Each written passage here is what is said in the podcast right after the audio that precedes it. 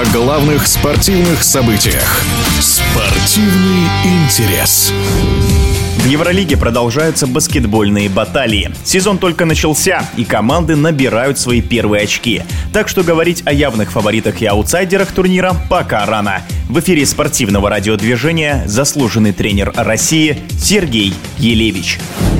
Евролиге сыграли уже 4 тура. И мы видим лидеров Фенербахч, Олимпиакос, Альба, Баскони, Олимпия. И недалеко ушли и другие клубы. Это и Барселона, и Реал. Но в чем преимущество, я скажу, команд, которые стоят наверху? В том, что они вошли в этот турнир, ну, более подготовлены, чем другие. Я думаю, что еще много будет таких ситуаций, когда те клубы, которые находятся наверху, они будут и проигрывать, и будут много иметь таких проблем, потому что все-таки ни одна команда не остается без травмированных игроков. Поэтому все должно стабилизироваться где-то, ну, я думаю, к половине турнира, когда половина турнира пройдет, тогда мы можем уже говорить о тех результатах, которые уже, по крайней мере, будут видны для той финальной пульки, которая будет разыграна уже в конце Евролиги.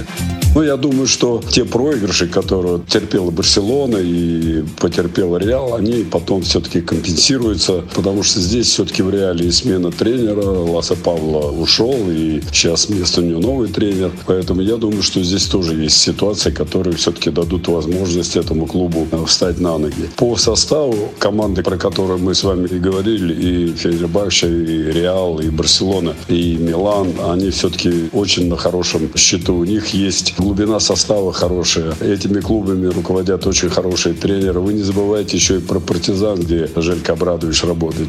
Поэтому давайте смотреть. Я с удовольствием все игры смотрю. Я думаю, что все встанет на свои места после где-то вот 10-12 игр. В эфире спортивного радиодвижения был заслуженный тренер России Сергей Елевич. Спортивный интерес.